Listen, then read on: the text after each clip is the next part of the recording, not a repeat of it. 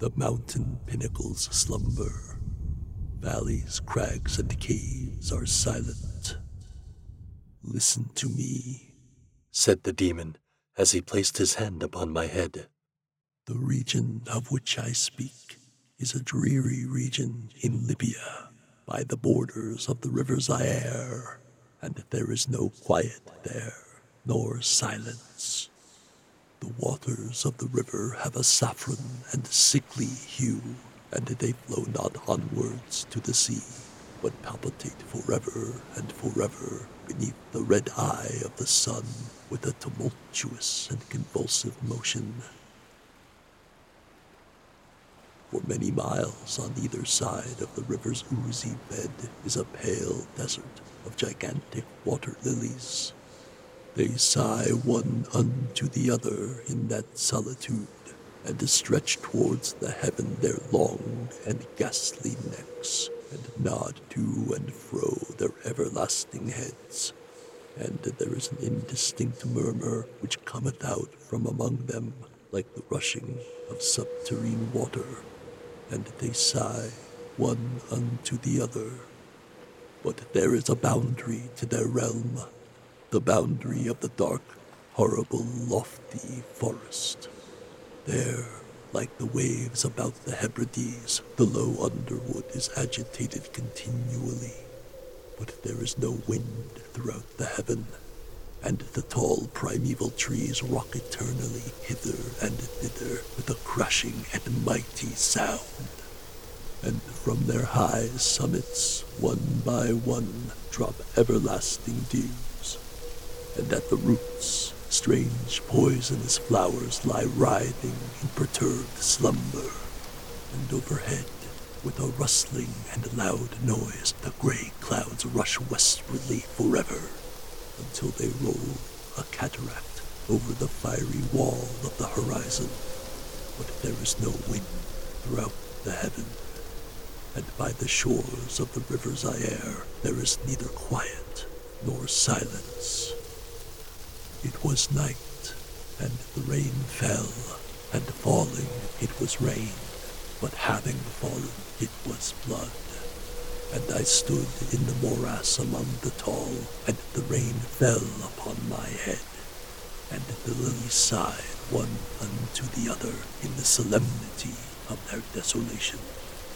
And all at once the moon arose through the thin, ghastly mist, and was crimson in color, and mine eyes fell upon a huge grey rock which stood by the shore of the river, and was lighted by the light of the moon. And the rock was grey and ghastly and tall, and the rock was grey. Upon its front were characters engraven in the stone, and I walked through the morass of water lilies until I came close unto the shore, that I might read the characters upon the stone, but I could not decipher them. And I was going back into the morass when the moon shone with a fuller red, and I turned and looked again upon the rock and upon the characters, and the characters were desolation. And I looked upwards, and there stood a man upon the summit of the rock, and I hid myself among the water lilies that I might discover the actions of the man. And the man was tall and stately in form, and was wrapped up from his shoulders to his feet in the toga of old Rome, and the outlines of his figure were indistinct, but his features were the features of a deity. For the mantle of the night, and of the mist, and of the moon, and of the dew, had left uncovered the features of his face, and his brow was lofty with thought, and his eye wild with care, and in the few furrows upon his cheek I read the fables of sorrow, and weariness, and disgust with mankind, and a longing after solitude.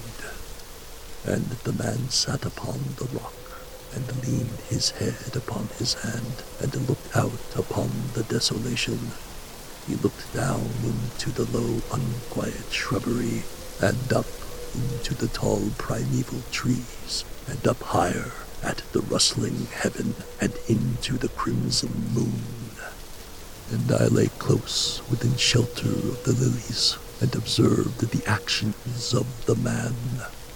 And the man trembled in the solitude. But the night waned, and he sat upon the rock. And the man turned his attention from the heaven, and looked out upon the dreary river Zaire, and upon the yellow ghastly waters, and upon the pale legions of the water lilies. And the man listened to the sighs of the water lilies, and to the murmur that came up from among them. And I lay close within my covert, and observed the actions of the man. And the man trembled in the solitude, but the night waned, and he sat upon the rock. Then I went down into the recesses of the morass, and waded afar in among the wilderness of the lilies, and called unto the hippopotami, which dwelt among the fens in the recesses of the morass. And the hippopotami heard my call, and came with the behemoth unto the foot of the rock, and roared loudly and fearfully beneath the moon. And I lay close within my covert, and observed the actions of the man. And the man trembled in the solitude, but the night waned, and he sat upon the rock. And I cursed the elements with the curse of tumult, and a frightful tempest gathered in the heaven, where before there had been no wind, and the heaven became livid with the violence of the tempest, and the rain beat upon the head of the man, and the floods of the river came down, and the river was tormented into foam, and the water lilies shrieked within their beds, and the forest rumbled before the wind, and the thunder rolled, and the lightning fell, and the rock rocked to its foundation. And I lay close within my covert, and observed the actions of the man. And the man trembled in the solitude, but the night waned, and he sat upon the rock. Then I grew angry, and cursed with the curse of silence the river, and the lilies, and the wind, and the forest, and the heaven, and the thunder, and the sighs of the water lilies. And they became accursed, and were still, and the moon ceased to totter up its pathway to heaven, and the thunder died away, and the lightning did not flash, and the clouds hung motionless, and the waters sunk to their level and remained, and the trees ceased to rock, and the water lily sighed no more, and the murmur was heard no longer from among them, nor any shadow of sound throughout the vast, illimitable desert. And I looked upon the characters of the rock, and they were changed, and the characters were silence. And mine eyes fell upon the countenance of the man, and his countenance was wan with terror. And hurriedly he raised his head from his hand, and stood forth upon the rock, and listened. But there was no voice throughout the vast, illimitable desert, and the characters upon the rock were silence. And the man shuddered, and turned his face away, and fled afar off in haste, so that I beheld him no more. Now there are fine tales in the volumes of the Magi, in the iron-bound, melancholy volumes of the Magi. Therein, I say, are glorious histories of the heaven, and of the earth, and of the mighty sea, and of the genie that overruled the sea, and the earth, and the lofty heaven. There was much lore, too, in the sayings which were said by the Sibyls, and holy, holy things were heard of old by the dim leaves that trembled around Dodona.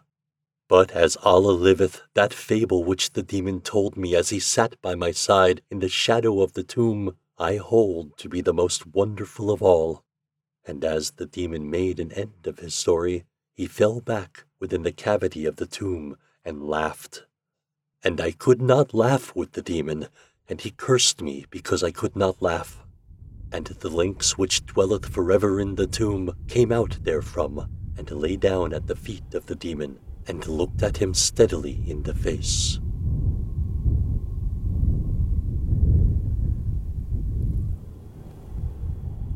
You'd be forgiven for thinking that was Lovecraft, but that was Silence, a Fable, by our featured author this week, Edgar Allan Poe. Poe was an influence on Lovecraft's writings, and if you look at some of Poe's lesser-known work, you'll see that same weird fiction that Lovecraft popularized through Cthulhu and the Old Ones. Thank you for joining me for this week's issue of The Mayerzine, a weekly audio magazine of vintage and not-so-vintage fiction, curated and at this point exclusively narrated by me, your host, Chris Mayer. That is to say, it's all vintage until I can afford to buy audio rights to some contemporary short fiction. Hence the Patreon, which I'll plug at the end of the program.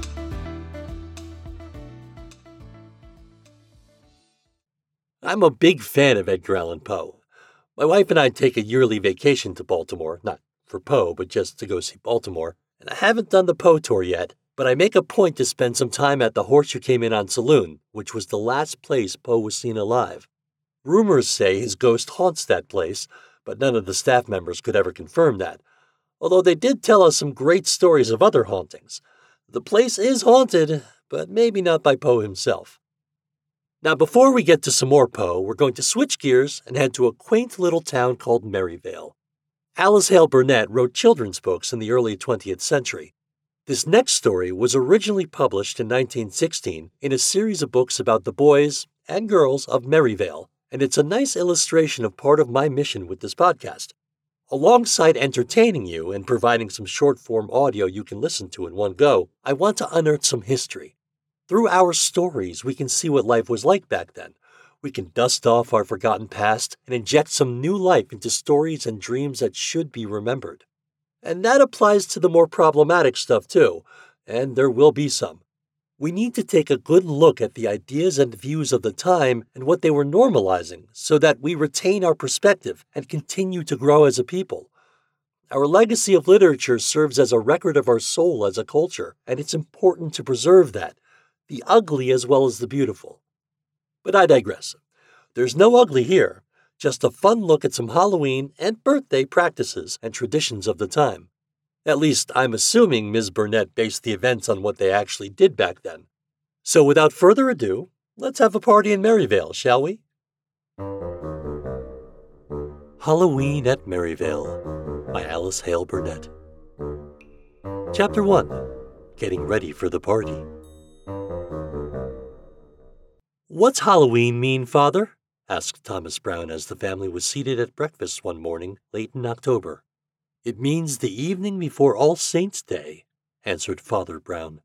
"Do you remember what fun we had last year, Chuck?" remarked Toad, for Thomas was called Toad by his friends, and Charlie was known as Chuck. "I should say I do," he answered. The Browns had always lived in the town of Merryvale in a large white house set far back from the street, and not far away was the home of Toad's best friend Reddy and his brother Frank, nicknamed Fat. "We had great fun when I was a boy," resumed Father Brown, "for my birthday anniversary falls on Halloween, and your grandmother would always have me invite the boys in the neighborhood to a party on that night." "Oh, I wish mine weren't two days later, or I might have a party too," sighed Toad. "There's no reason, Thomas," said his mother with a smile, "why you can't celebrate your birthday on Halloween if you'd like to." "Oh, Mother, that's fine!" cried Toad, jumping up from the table and running around to his mother's place to give her a hearty hug. "You always make things right," he added. "We'd better ask all the fellows in school today," suggested Chuck, "for Saturday is Halloween." Toad lost no time when he reached school that morning in giving his invitations to the party, and all the boys were glad to accept, for they always had a fine time at Toad's house. When Saturday morning arrived, Mother Brown sent Toad off to the barn to get some large red apples. "Be sure they have strong stems," she warned him, "or I shall not be able to use them." The apples had been packed in barrels with plenty of straw to keep them from freezing, and when Toad reached the barn, he pulled out one after another until he thought he had plenty. Just as he was wondering how many trips he would have to make to get all the apples to the house, a face peeped around the doorway. "Hello, Reddy," laughed Toad. "Come on in and help me with these apples. I've got to carry them up to the house," he explained. "They're for the party tonight." "Couldn't we eat just one now?" asked Reddy, picking up from the floor a shining red apple. "Hey, not that one," cried Toad. "Take one without a stem." "Huh?" protested Reddy. "What difference does that make? I wasn't going to eat the stem." Toad laughed. "Mother wants strong stems on them. I don't know why," he explained. "What's a Halloween party like?" inquired Reddy, seating himself on the top of a potato barrel. "Fat says," he continued, "that there's always ghosts." "Aw, who's afraid of baby things like ghosts?" jeered Toad. "Well, I'm not either," protested Reddy. "I knew he was only trying to scare me." After the boys had carried the apples up to the house, Mother Brown looked them over and exclaimed, "They're just what I want! Such fine, strong stems!" Chapter two. The Fun Begins. At about half past seven o'clock that night, the boys who had been invited to the party began to arrive at the Browns' home, where they were met at the door by a figure in white. It had queer rabbit ears, made from tying up the corners of a pillow slip that had been placed over its head. The eyes were holes cut in the slip. The large hall was lighted by many candles set in hollowed-out pumpkins, which had queer grinning faces cut in them. "Wow, but this is spooky," giggled Fat, at which the other boys laughed. Now the figure in white, which was really Toad, asked the boys to follow him as he led them to Father Brown's study. Here they were met by Chuck, also in white. "Good evening, Mister Ghost," greeted Reddy, bowing low. "How do?" nodded the ghost, and Chuck could scarcely keep from laughing as he added in a deep voice, "Put on these slips and hurry up," pointing to a pile of them on the floor. "Oh, I know who you are," laughed Fat, "but I won't tell." And he hastened to scramble into a pillow slip, which he twisted around his head until he got the slits for the eyes in the right place. "My ears are longer than yours are," boasted Herbie as he danced about. "All the better to hear you, my dear," laughed Lynn Smith. As all were now ready, Chuck led the queer-looking party of long-eared figures into the library, where they were met by Father and Mother Brown, dressed in black gowns with tall witches' caps on their heads. There was a large black pot hanging in the fireplace, and Mother Brown began to stir something in it with a long iron spoon. Fat walked directly over to the fireplace and peeped into the pot. "If ghosts had noses," he sniffed, "I'd say that smelled awfully good." Father Brown now went about, pinning a number on each boy's back. "What's that for?" asked Hopey. "Well, you all look so much alike," laughed Mister Brown, "that I can't tell you apart. And, after a pause, there's going to be a prize for this game." "That's great!" shouted Herbie. "Hope I get it." Chuck now left the room, returning a moment later with a huge pumpkin, which he placed on a chair in the corner. "Who's number one?" he asked, at the same time lifting high into the air the stem of the pumpkin, which had been cut off close to its base.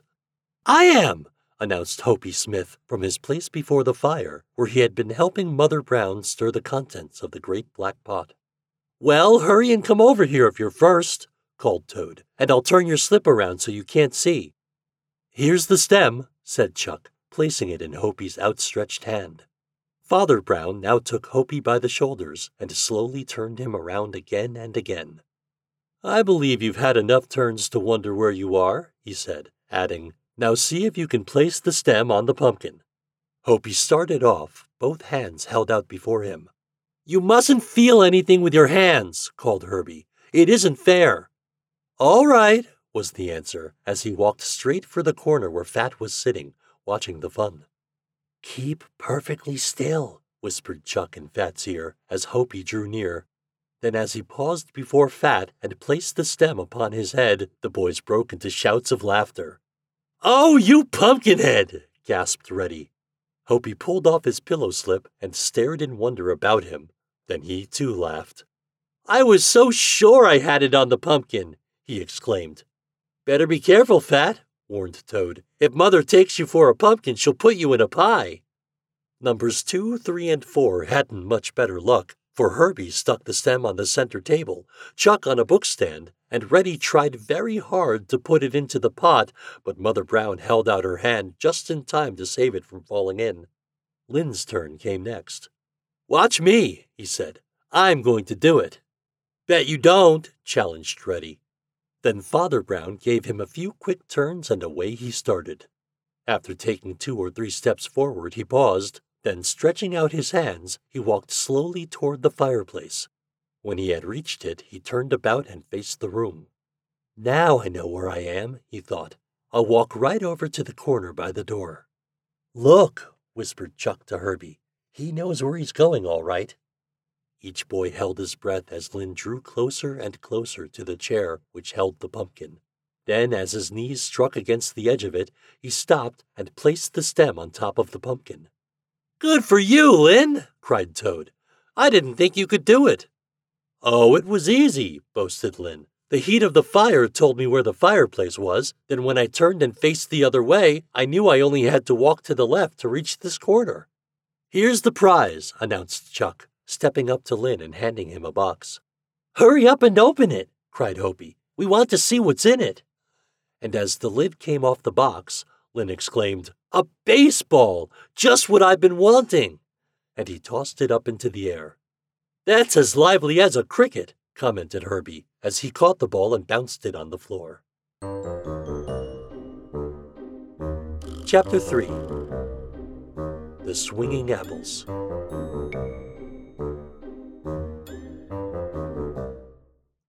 Mother Brown now whispered something in Fat's ear, and with a broad grin, Fat disappeared through the door leading to the kitchen. In another moment, he reappeared carrying two large, well-greased pans in his hands. At once the boys all crowded about the fireplace, trying to help, and in less time than it takes to tell, the taffy that had been boiling in the large pot was poured into the pans and set away to cool. "By Jiminy, I hope it tastes as good as it smells," observed Toad. "I'm sure it will," replied Mother Brown with a smile. "Stand in line," ordered Chuck, "while I tie your hands behind your backs." "You're not going to spank us, are you?" wailed Fat, making believe to cry. "No, silly," laughed Chuck, adding, "Everyone take off his slip now. We need our whole faces to play this game." Toad, with the help of Father Brown, then placed a long pole so that the ends rested on top of two bookcases, and from it hung many bright red apples, tied on with strings. "Now," said Chuck, "the fellow who can take one good bite out of an apple without using anything to steady it with gets a prize." "Me first!" cried Herbie. "All right," was the reply. "Go ahead." And Herbie started. At first it seemed very easy, but whenever he got ready to take a good bite, the apple always slipped away. The boys all laughed as Herbie made one dive after another. "Ah, have a bite!" cried Reddy. "I picked that one out for you!" Herbie then gave the apple a push and stood with his mouth wide open, awaiting the return swing. But instead of getting a bite, the apple landed on his nose. Fat fairly rolled over with laughter, and after a few more attempts, Herbie gave up his place to Lynn Smith. Then Father Brown took Herbie's apple off the string and, tossing it to him, said, "Here's the booby prize." Lynn had no better luck than Herbie, although he tried his hardest. The apple always bobbed about his head, rolling away just as he thought he had it. "You're next," called out Toad, as Fat stepped forward toward the apples. "Good evening," said Fat, bowing low. "I've a very empty feeling. Would you like to step inside?" "Ah, hurry up," shouted Reddy. "I want to turn sometime tonight." "So do I," chimed in Hopey Smith. Fat grinned. "Don't be in such a hurry, it never pays," he retorted. Again and again he tried, but did no better than the rest. Hopey Smith, who followed, had no success. And then came Reddy's turn. Bending down, he brought his face up under the lower end of the apple, and opening his mouth very wide and bringing his teeth together with a quick snap, he succeeded in biting a piece out of the apple. "Dandy!" shouted Toad. "He gets the prize!" And as he handed the winner a box, Reddy opened it and exclaimed, "Oh, it's a knife! That's great! And I needed one, too." "That's a beauty," declared Herbie. "You're lucky, Red." Chapter four. The Candy Pull. Don't you think the candy's cold by this time? Whispered Fat to Toad.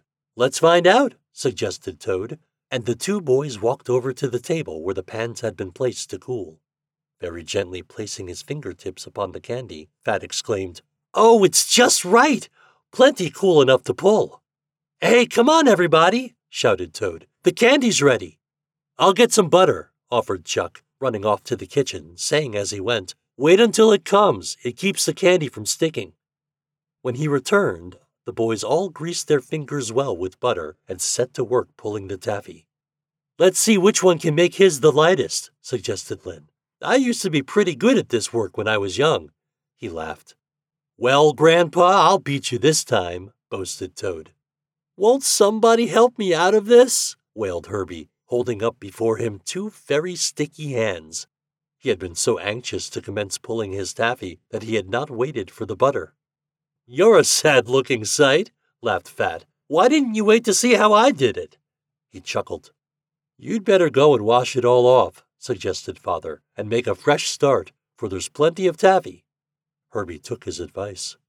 Reddy, what was that the teacher said in school the other day about too much candy being bad for little boys? Inquired Chuck from his corner by the fireplace, at which Reddy laughed.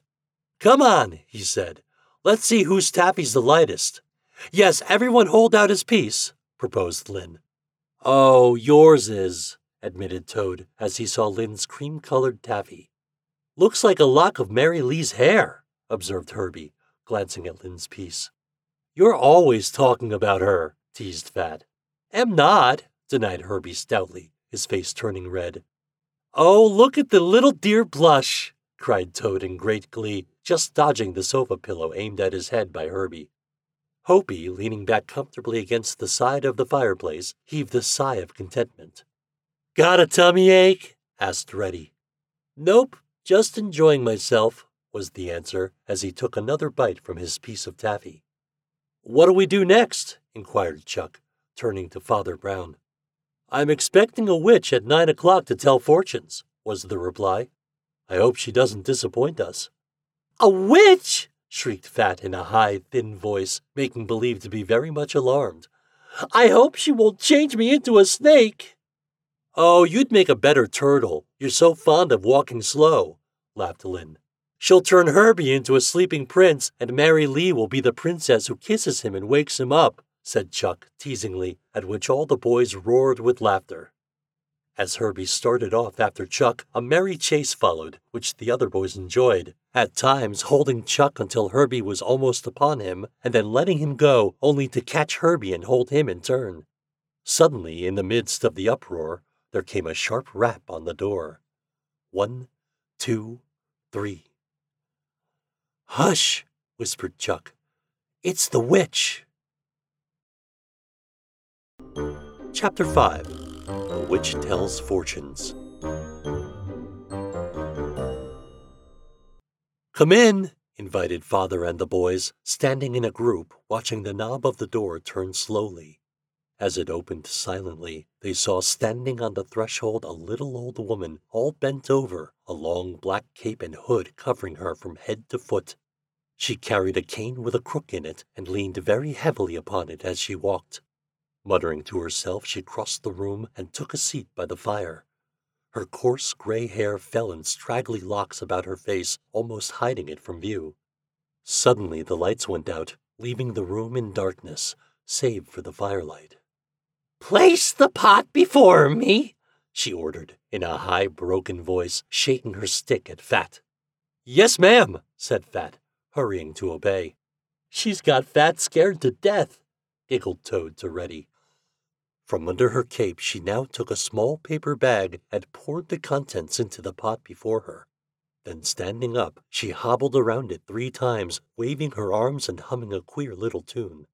Soon a dull red light glowed from within the pot, getting brighter and brighter. "It's magic," whispered Toad to Hopey Smith. The old witch now sat down again, and it took from beneath her cape a small pad, a long quill pen, and a queer little bottle filled with milky white fluid. "If you drink any of that, you'll get as small as a flea," said Fat in a low voice. The old witch rapped hard on the floor with her cane. "Herbie, come forward," she commanded. "Go ahead," giggled Reddy, giving him a little push, and Herbie stepped before the witch.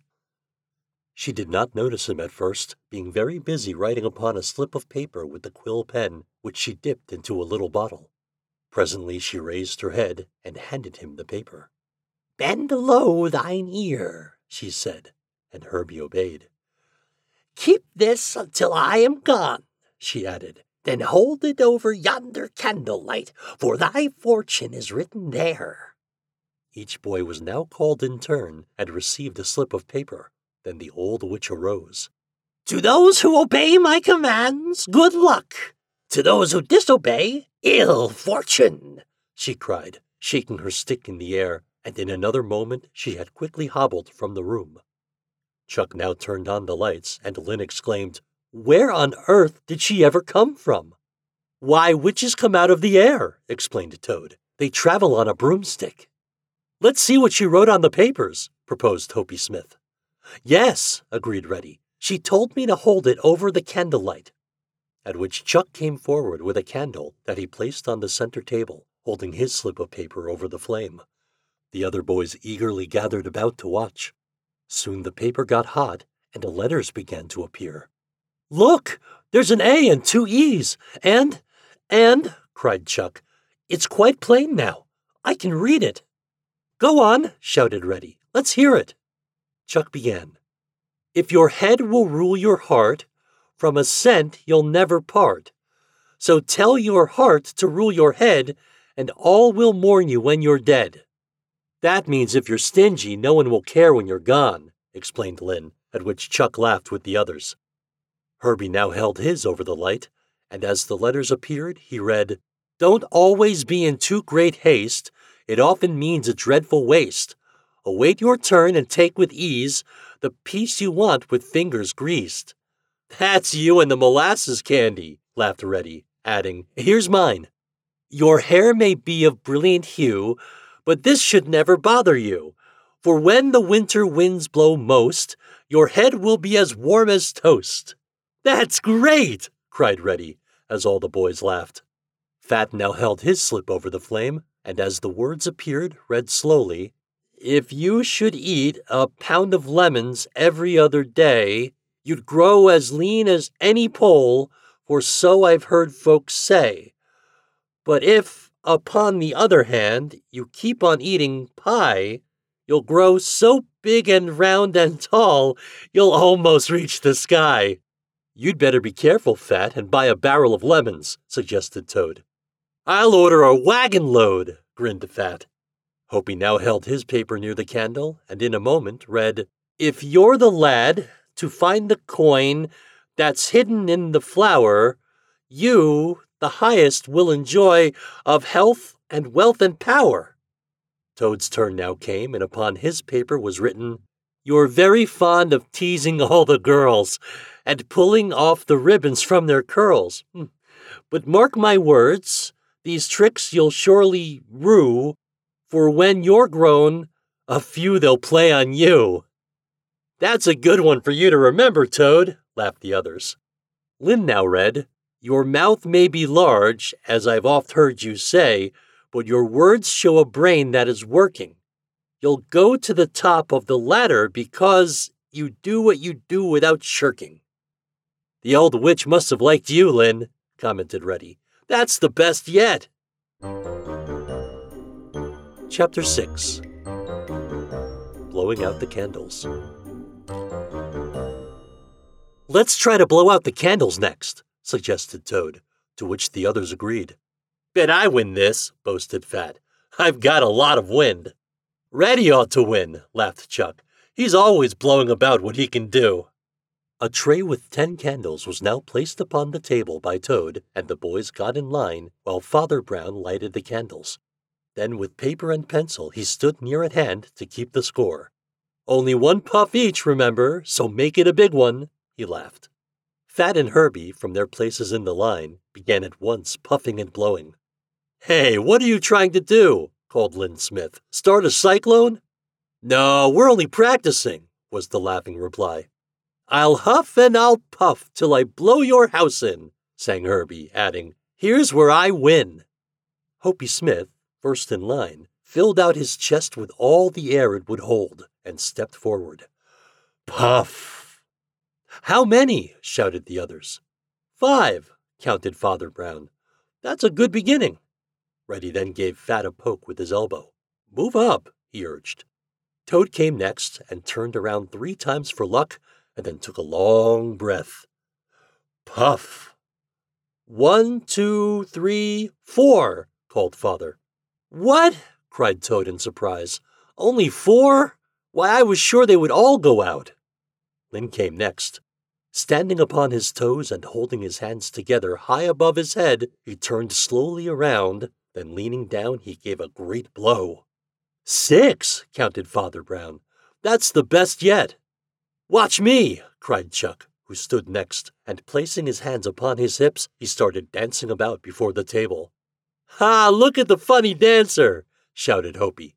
Chuck gave a puff and blew out six candles, which tied Lynn's score. Fat, who was now next in line, leaned far over.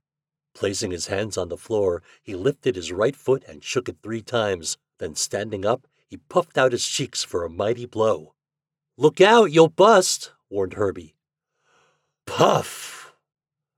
By Jiminy, he did it, cried Toad. Good boy, Fat, as every candle went out. Reddy may tie him, suggested Father. Let's see.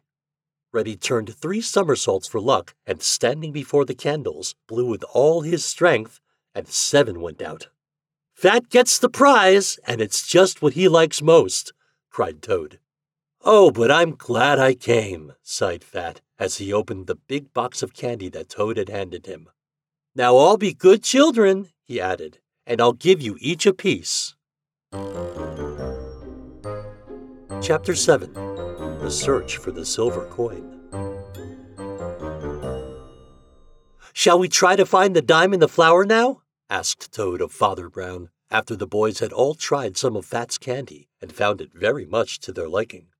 Fine, agreed Father, and I'll go get the pan. When he returned a few moments later, he carried a large tin dishpan in his hands with an inch of flour in the bottom of it. As Toad thought the floor the best place for this trick, the pan was placed there. How do you do it? Asked Reddy, standing with his back to the fire. It's very easy, answered Chuck with a grin. There's a ten-cent piece on the bottom of that pan, and you've got to pick it up with your lips without using your hands to help. I'd have left my hands at home tonight if I'd known they were to be of so little use, laughed Herbie. Oh, you'll need them later on, replied Chuck. See if you don't. Three at a time, called out Father. In a three-minute, try to see who can find the dime. Hopi, you, Toad, and Fat try first. Down went all three boys on their knees before the pan of flour, and down into the flour went the three faces. Such a puffing and blowing that the flour rose like a white cloud and settled on the heads of the three who were pushing each other about in their efforts to find the money. They look like a lot of hungry pigs, laughed Reddy. You're not sick, are you, Toad? Asked Herbie. Your face looks so pale, at which everyone laughed. Suddenly Hopey Smith jumped up with the flour falling from his face and the dime held fast between his lips. Hurrah! Three cheers for Hopey! Shouted all the boys. The pan was now carried out for a supply of fresh flour and a new dime. The three boys were brushed off and soon were watching the others trying to find the dime. Say, Reddy, you're an old man! Cried Toad. Your hair is turning gray. Look out there, Lynn, warned Fat. You'll turn into a pancake if you eat all that flour. At this, Lynn laughed, causing a great cloud of flour to rise from the pan. Chuck's digging for sil— But before Hopi could finish, Reddy stood up, his dancing blue eyes shining like two stars. Between his lips he held the dime. Good for you, Red, shouted Toad. I knew you'd win it. Chapter eight. The Wonderful Pie. Mother Brown now appeared in the doorway. Won't you come into the dining room? She requested, and the boys lost no time in accepting the invitation. That means something to eat, whispered Herbie. Wonder what it'll be.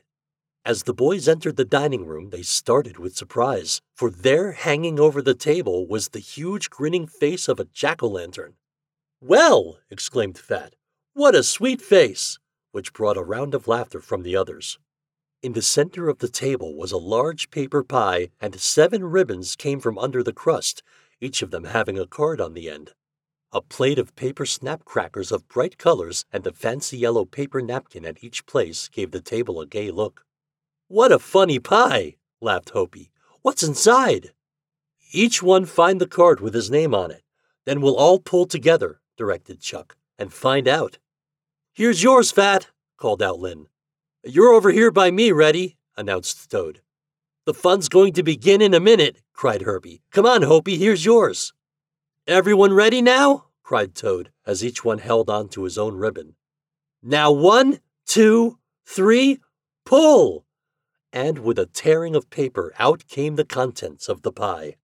Huge wiggly spiders, toads that hopped about the table, mice that looked real enough to frighten any girl, long striped paper snakes, and giant grasshoppers were on the ends of those ribbons. The boys screamed with laughter as the queer-looking things hopped, rolled, and bumped about on the table. "Look at what I've got!" shrieked Hopey, holding an ugly-looking spider up to view. "If that was real, I bet you wouldn't be within ten feet of it," said Fat. "I'm going to scare our girl into fits with this mouse," laughed Herbie. "She'll just take one look at it, then hop up on a chair. And won't she be mad when she finds out it isn't real?" "Say, fellows, watch this frog jump!" cried Fat, winding up a green and yellow one made of tin. "Bet mine can beat it," boasted Reddy. "Let's race them." "Thought yours could hop further than my little froggy, didn't you?" teased Fat a minute later, after his frog had won. "Well, you wait until I get mine oiled up," warned Reddy, "and we'll try it again." When the boys pulled the snappers, the gay paper hats caused great merriment, Fat having a baby cap with long strings which he tied under his chin. "Ah, here comes the ice cream!" exclaimed Herbie. "Look at the funny figures it's in," he added, as a large platter, holding many odd little shapes, was placed before Toad. "Youngest first," announced Toad. "What do you choose, Hopey?" "I'll take, uh, let's see, guess I'll have a pumpkin," finally decided Hopey, and a yellow ice cream pumpkin was placed before him. "You're next, Reddy," said Chuck. "Am not, Herbie's younger than I am," protested Reddy. "I'll take the rabbit," laughed Herbie. "I like chocolate and vanilla best." Reddy now chose a pink and white windmill, Chuck a pony. "Don't I wish it was real," he said. "Well, the turtle looks like it might taste pretty good," said Fat, and then it was Lynn's turn. "It doesn't seem fair for you to be last, Toad, when you ought to have come after Reddy," remarked Lynn. "Oh, well, it's my party, so I have to be last," was the answer. "Well," agreed Lynn, "if that's so, I'll have the ship." "Oh, good!" cried Toad. "That leaves the engine for me, and I wanted it more than anything else." "This turtle makes better ice cream than he would soup," grinned Fat, as he took another spoonful. "I'm eating my rabbit's ears first," chirped Herbie. "Well, I'm eating the smoke from my engine first," Toad chimed in. "Here's the cake. You'll have to cut it, Toad," Lynn informed him, "for it's bad luck to let anyone else cut a birthday cake for you." It was covered with white icing and ablaze with candles. "Now watch the candles go out!" And Toad gave a great puff. "All over," he declared, laughing. "Now I'll cut the cake." "There's a piece of silver in it, Thomas," said his mother, "and the one who gets it will be the lucky one in life, and a thimble for the one who is going to be a bachelor." At this, the boys urged Toad to hurry, and when the cake had been cut and passed around, each boy looked his piece over carefully. "Hurrah, I've got the money!" shouted Hopey, holding up a bright dime so all could see. "And I've got the thimble," wailed Chuck. "Now I'll have to sew on all my own buttons." "Hopey's lucky, all right. He won the money and the flour, too," observed Herbie. It was now growing late, so the boys, much against their will, found their hats and bade good night to Father and Mother Brown. "We've had a fine time, Toad," said Fat. "Hope you have another birthday next year." "I'm very sorry to have to do it," announced Lynn, grasping Toad and turning him over his knee, "but you must have nine spanks and one for good luck." "Why didn't we think of it before?" agreed the others, helping to hold Toad until each one had his turn. "Well, I ought to be good for a year now," laughed Toad, after he managed to get away. "Wait till it's your turn, Lynn. Won't I give you some good ones?" "Good night," responded Lynn. "We've had a dandy time." You bet we have, echoed all the others. Goodbye, goodbye, called Chuck and Toad, standing in the doorway as the boys disappeared in the darkness.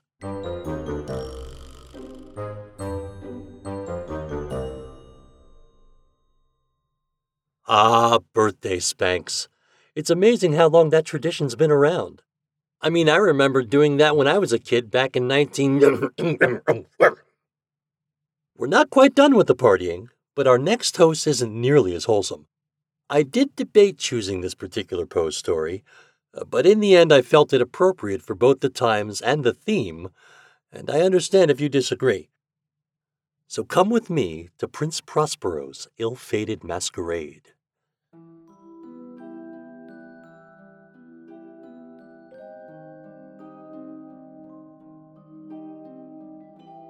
The Masque of the Red Death by Edgar Allan Poe.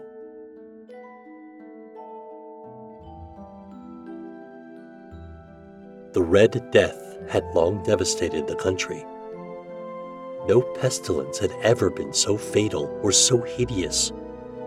Blood was its avatar and its seal, the redness and the horror of blood. There were sharp pains and sudden dizziness, and then profuse bleeding at the pores with dissolution. The scarlet stains upon the body, and especially upon the face of the victim, were the pest ban which shut him out from the aid and from the sympathy of his fellow men. And the whole seizure, progress, and termination of the disease were the incidents of half an hour. But the Prince Prospero was happy and dauntless and sagacious.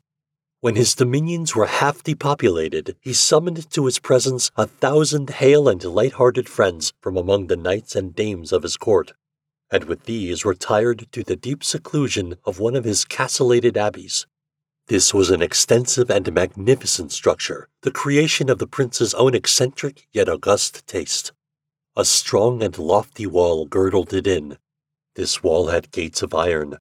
The courtiers, having entered, brought furnaces and massy hammers and welded the bolts.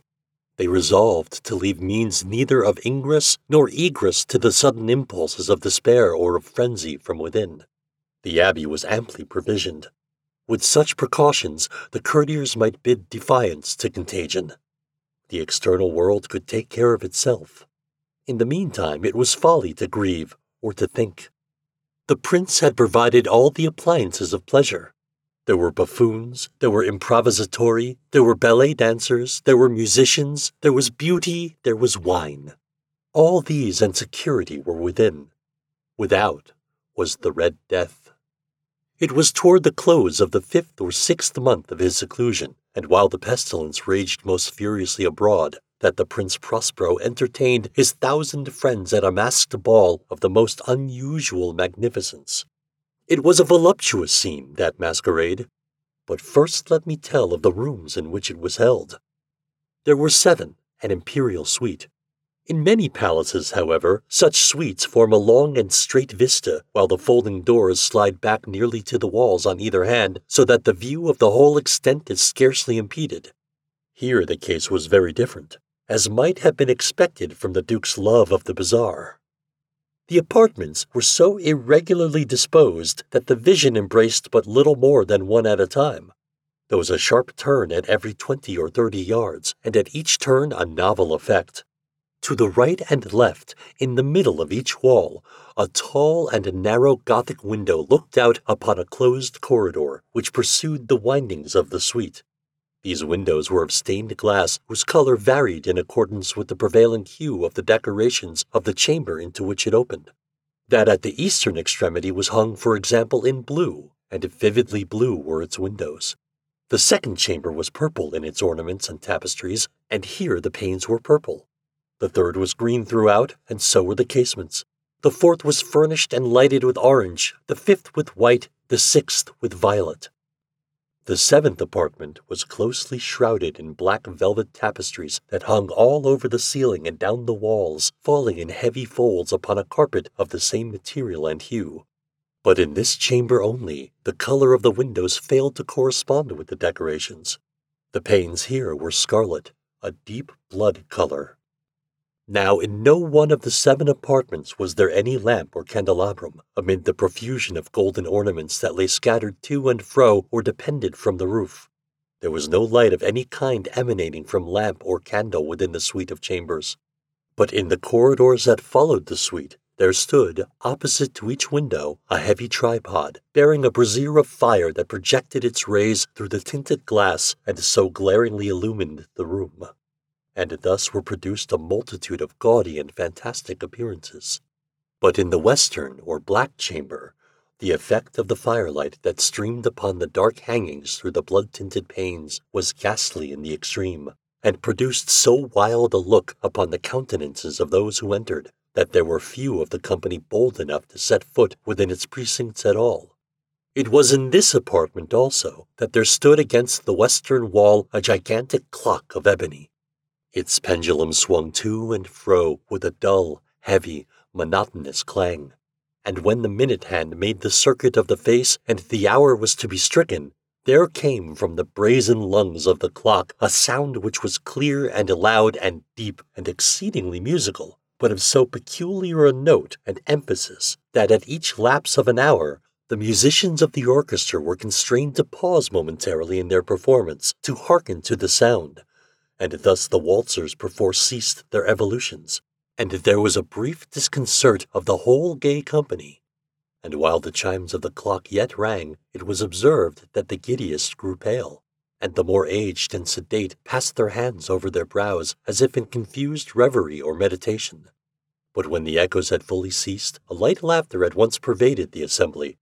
The musicians looked at each other and smiled, as if at their own nervousness and folly, and made whispering vows, each to the other, that the next chiming of the clock should produce in them no similar emotion.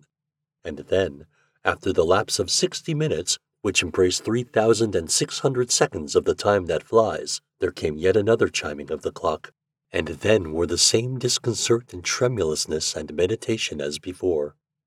But in spite of these things, it was a gay and magnificent revel. The tastes of the Duke were peculiar. He had a fine eye for colors and effects. He disregarded the decora of mere fashion. His plans were bold and fiery, and his conceptions glowed with barbaric luster. There are some who would have thought him mad. His followers felt that he was not. It was necessary to hear and see and touch him to be sure that he was not. He had directed, in great part, the movable embellishments of the seven chambers upon occasion of this great fête, and it was his own guiding taste which had given character to the masqueraders. Be sure they were grotesque.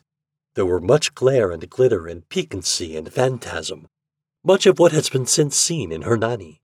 There were arabesque figures with unsuited limbs and appointments. There were delirious fancies such as the madman fashions. There was much of the beautiful, much of the wanton, much of the bizarre, something of the terrible, and not a little of that which might have excited disgust.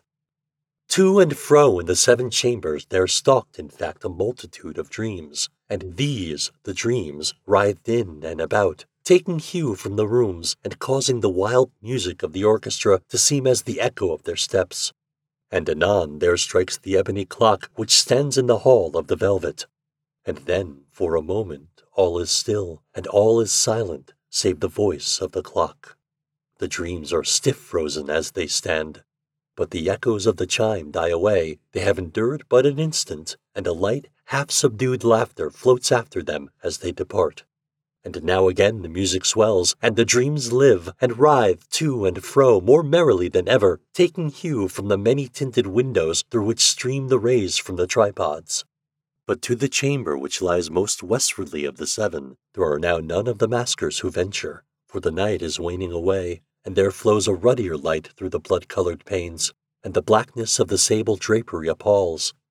And to him whose foot falls upon the sable carpet, there comes from the near clock of ebony a muffled peal more solemnly emphatic than any which reaches their ears who indulge in the more remote gaieties of the other apartments.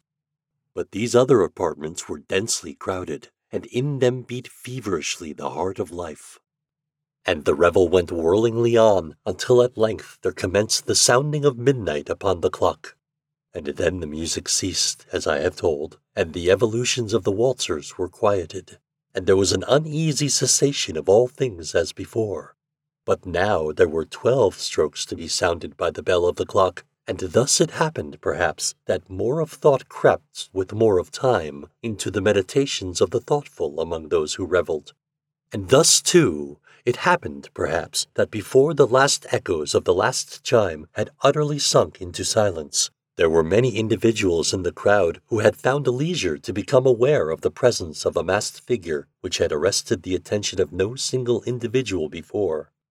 And the rumor of this new presence having spread itself whisperingly around, there arose at length from the whole company a buzz or murmur, expressive of disapprobation and surprise, then finally of terror, of horror, and of disgust. In an assembly of phantasms such as I have painted, it may well be supposed that no ordinary appearance could have excited such sensation. In truth, the masquerade license of the night was nearly unlimited. But the figure in question had out-Heroded Herod and gone beyond the bounds of even the prince's indefinite decorum. There are chords in the hearts of the most reckless which cannot be touched without emotion. Even with the utterly lost, to whom life and death are equally jests, there are matters of which no jest can be made. The whole company, indeed, seemed now deeply to feel that in the costume and bearing of the stranger neither wit nor propriety existed. The figure was tall and gaunt, and shrouded from head to foot in the habiliments of the grave. The mask which concealed the visage was made so nearly to resemble the countenance of a stiffened corpse that the closest scrutiny must have had difficulty in detecting the cheat. And yet all this might have been endured, if not approved, by the mad revellers around. But the mummer had gone so far as to assume the type of the Red Death. His vesture was dabbled in blood, and his broad brow, with all the features of the face, was besprinkled with the scarlet horror. When the eyes of the Prince Prospero fell upon this spectral image, which, with a slow and solemn movement, as if more fully to sustain its role, stalked to and fro among the waltzers, he was seen to be convulsed, in the first moment with a strong shudder either of terror or distaste, but in the next his brow reddened with rage. "Who dares?" he demanded hoarsely of the courtiers who stood near him. "Who dares insult us with this blasphemous mockery? Seize him and unmask him, that we may know whom we have to hang at sunrise from the battlements."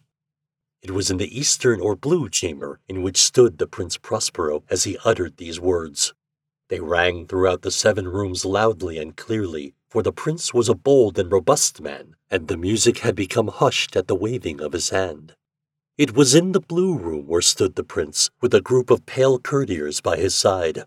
At first, as he spoke, there was a slight rushing movement of this group in the direction of the intruder, who at the moment was also near at hand, and now, with deliberate and stately step, made closer approach to the speaker. But from a certain nameless awe with which the mad assumptions of the mummer had inspired the whole party, there were found none who put forth hand to seize him, so that, unimpeded, he passed within a yard of the prince's person.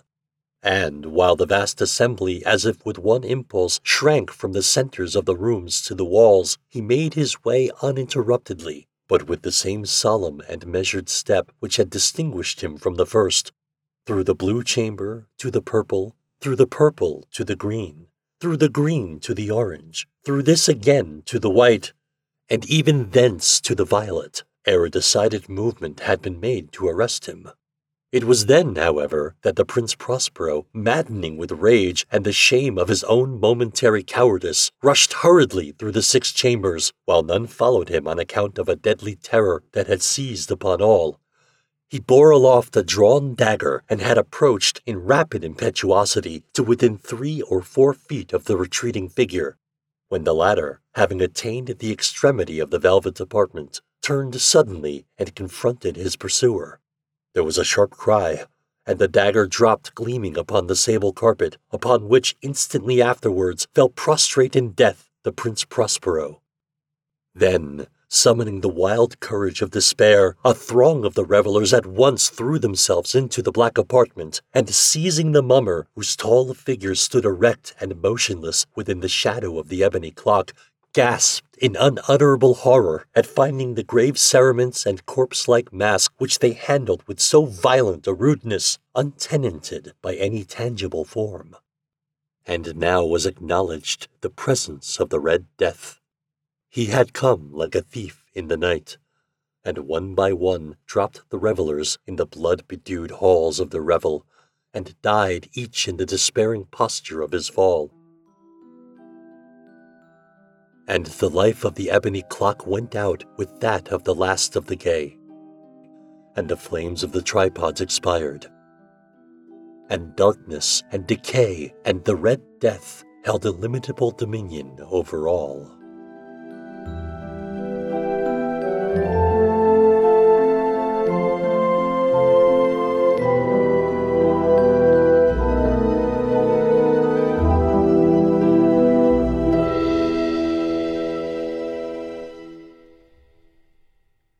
All I will say after that one is be safe out there. Mask up, backs up, and we'll get through this. Coming up next week, we have an old miser, the devil, and a pumpkin giant. You won't want to miss it. Thank you for joining me for this week's issue of The Mayerzine. If you like the podcast, be sure to drop by in the comments or leave a rating or review wherever you found us. Also, be sure to check out our Patreon if you'd like to support us. Patrons get early access, downloadable files to listen to offline, behind-the-scenes shenanigans, a Discord server, and a bonus story each month not aired on the podcast. I'll also be able to afford some new contemporary fiction and get a few other narrators in here to join us. All the fiction featured in this program is in the public domain. This production is copyright two thousand twenty-one by Christopher James Mayer. Thanks for listening, and I'll catch you next week.